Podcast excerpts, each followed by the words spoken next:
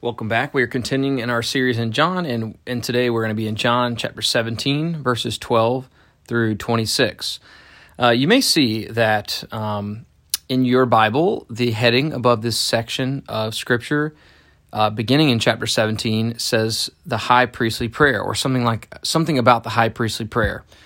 And so today we're going to read the text and then just discuss a little bit about what that might mean. That why is it that the Bible, although it doesn't actually say anything in particular in this passage about Jesus being a priest or a high priest, but why is it that over the centuries people have looked at John chapter 17 as the high priestly prayer? So let's read John 17, verses 12 to 26, and then we'll discuss that just a little bit. It says, "While I was with them, I kept them in your name, which you have given me. I have guarded them, and not one of them has been lost, except the son of destruction, that the scripture might be fulfilled. But now I am coming to you, and these things I speak in the world, that they may have my joy fulfilled in themselves. I have given them your word, and the world has hated them because they are not of the world, just as I am not of the world. I do not ask that you take them out of the world, but that you keep them from the evil one. They are not of the world, just as I am not of the world. Sanctify them in truth. Your word is truth. As you sent me into the world, so I have sent them into the world.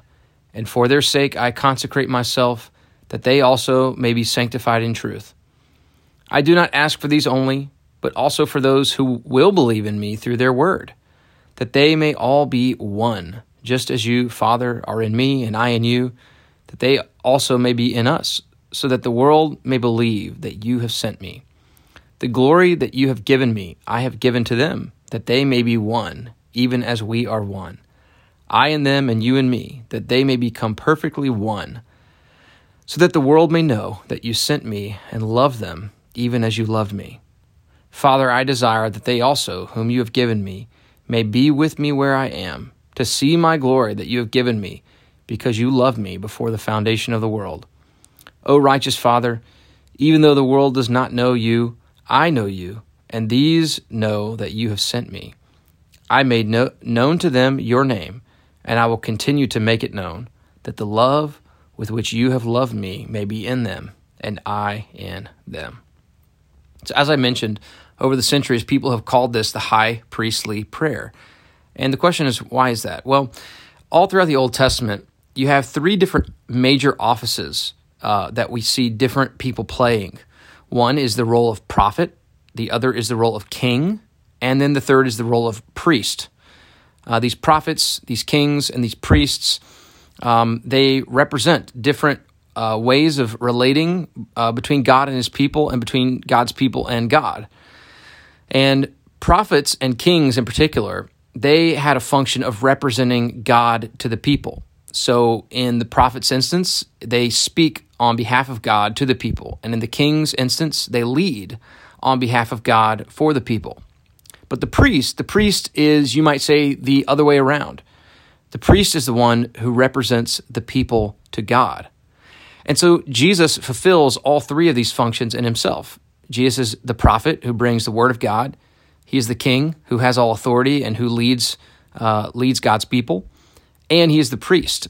Now, what does that mean as for Jesus to be our priest? Well, it means, on the one hand, it means that he's our representative, that he stands for us before God. That's why when he dies on the cross, he's dying on behalf of his people. When he offers up his life, he is the sacrifice, but he's also operating as the priest, who is a substitute for the people. But what we see in John chapter 17 is the other function of the priest, and that is that as a priest represents the people, the priest makes intercession before God on behalf of the people. And that's why John 17 is called the high priestly prayer, because in John 17, Jesus is praying for us. He's praying for the church. He's praying for his disciples, and he's praying for all those people who will ever turn and put their trust in him. And we're just going to highlight a few of the things that Jesus prays about, and hopefully you'll have a good time discussing it. First off, in verse 13, it says, "But now I am coming to you, and these things I speak in the world, that they may have my joy fulfilled in themselves." So one of the things that Jesus desires for his people is that the same joy that he has would be in them. And this is not something new to the book of John. Earlier in the earlier in this section in John chapter 15, Jesus talks about the words that he has spoken being for our joy. And so Jesus wants us to be happy in him. He wants us to find our joy and satisfaction in knowing God. And then we get this interesting section through really verses 15 through 19, where this conversation about the world. Jesus very specifically says that he's not praying that his people would be taken out of the world. So he's not praying that we would somehow be secluded or that we would turn our lives into sort of a monk or monastery lifestyle. But at the same time, while he doesn't want us to be taken out of the world, he also doesn't want us to be overcome by the evil one. And then in verse 17, he says this very clearly: sanctify them in truth. Your word is truth. So to sanctify something means to make it holy. And so Jesus is praying that we would be made holy. So simultaneously, he wants us to remain in the world, close to the world, in contact with the world, but before a watching world, he wants us to become more and more and more holy. And so we don't grow in sanctification by separating ourselves from the world. Jesus wants us to grow in sanctification, to becoming more like him in the world.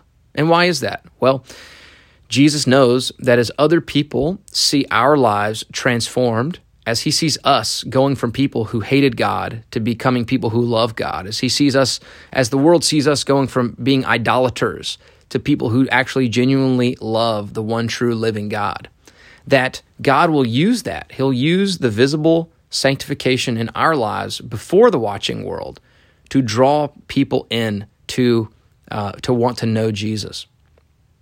And then really the last major section of this prayer, I mean, there's quite a few things that Jesus is praying for here, but the one that stands out the most comes in verses 20 through 23.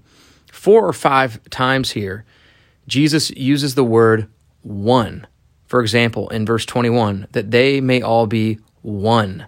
And then in verse 20, the glory that you have given me, I have given to them, that they may be one, even as we are one. So what is Jesus praying for? He's praying for unity, but it's not just some sort of thin, just agreement. No, Jesus is talking about actually having family relationship. Jesus points to his own relationship with the Father and says, just as we are one, just as the Father is one with the Son, Jesus is saying he wants all of his people both to be one with God, to have fellowship with God, to be in relationship with God, but also to have fellowship with each other. And so this is why at Palmetto Shores Church, one of our values here is relationship. It's just another way of us saying we desire for Jesus' prayer that we would be one to be answered. There's always going to be difficulties. There's always going to be reasons that get in the way, our own sins, our own sufferings, our own difficulties in this life.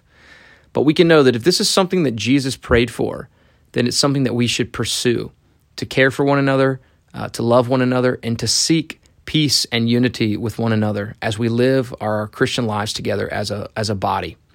There's so much awesome stuff to talk about in this section. Hope you enjoy your discussion and considering what it means that Jesus is our priest and that he prayed these wonderful things for us.